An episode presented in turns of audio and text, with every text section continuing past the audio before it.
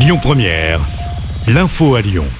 Bonsoir à tous. Dans l'actualité ce lundi, une marche blanche est organisée en fin de journée en hommage à cette adolescente de treize ans tuée par son petit ami de quatorze ans.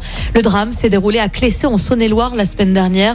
Emma avait été mortellement poignardée. L'agresseur a été mis en examen et écroué après avoir avoué les faits. Une marche au départ du club d'équitation de la jeune victime. Quatre nouvelles plaintes viennent d'être déposées vendredi et hier pour des faits de piqûres sauvages présumées dans le Rhône.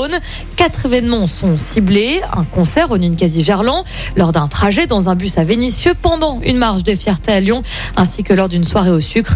Des enquêtes sont en cours.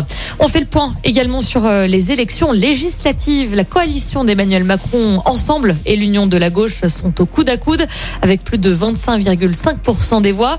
Le Rassemblement National est troisième avec avec un peu moins de dix-neuf pour cent et peut espérer un groupe à l'Assemblée nationale. On retiendra également l'abstention. Plus d'un électeur sur deux n'est pas allé voter hier, c'est un record. Dans le Rhône, sur les quatorze circonscriptions, la NUPES sera présente au second tour dans les douze circonscriptions. L'alliance de la gauche de Jean-Luc Mélenchon arrive même en tête dans six circonscriptions. Le parti présidentiel, quant à lui, s'est qualifié dans treize circonscriptions et arrive en tête dans sept d'entre elles.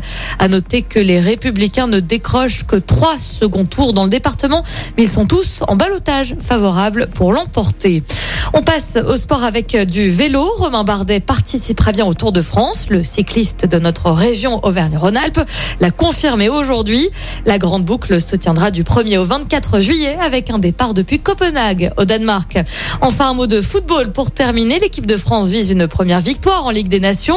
Les Bleus affrontent la Croatie au Stade de France ce soir. Sans victoire pour le moment, la France est dernière de son groupe. France-Croatie, c'est donc ce soir à vingt heures quarante-cinq, un match à suivre sur T F un. Écoutez votre radio Lyon première en direct sur l'application Lyon première, lyon première point f r et bien sûr à Lyon sur quatre-vingt-dix virgule deux F M et en D A B plus. Lyon première.